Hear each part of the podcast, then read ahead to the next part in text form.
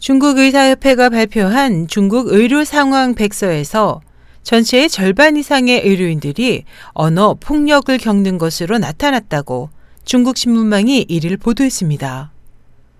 의료인들이 시달리는 언어 폭력에는 환자나 가족들이 욕설과 저주, 멸시 등 모욕적인 언사로 의사, 간호사 등을 공격하는 행위 등을 말합니다. 그 밖에 신체적으로 상해를 입은 경험이 있는 의료인도 십삼 퍼센트에 달했습니다.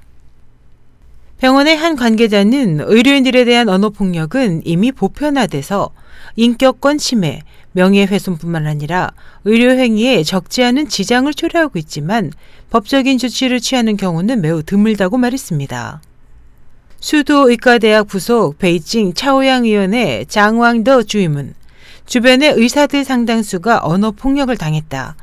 진료 순서를 앞당겨줄 것을 요구하거나 하루에 정해진 진료 환자 수를 추가해달라는 등 여러 가지를 요구한다면서 받아들여지지 않을 경우 욕설을 하는 상황이 흔히 발생하지만 법적 조치를 하는 의료는 없으며 대부분 묵묵히 대응한다고 말했습니다. 장 주임은 또 언어폭력뿐이라면 상황이 악화되지 않게 가급적 참고 대응을 하지 않지만 신체상의 위해가 있을 경우 병원의 보안 인력이 나선다. 이 같은 의료 환경이 개선되지 않으면 의료인들이 할 수 있는 일이 많지 않다고 말했습니다.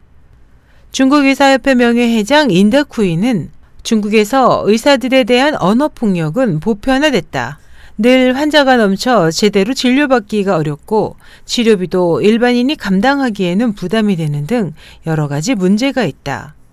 환자가 진료를 받기 위해 한밤에 일어나 줄을 서는 경우도 적지 않지만 진료 시간은 고작 몇 분에 불과해 의사들이 종종 화풀이 대상이 된다고 말했습니다.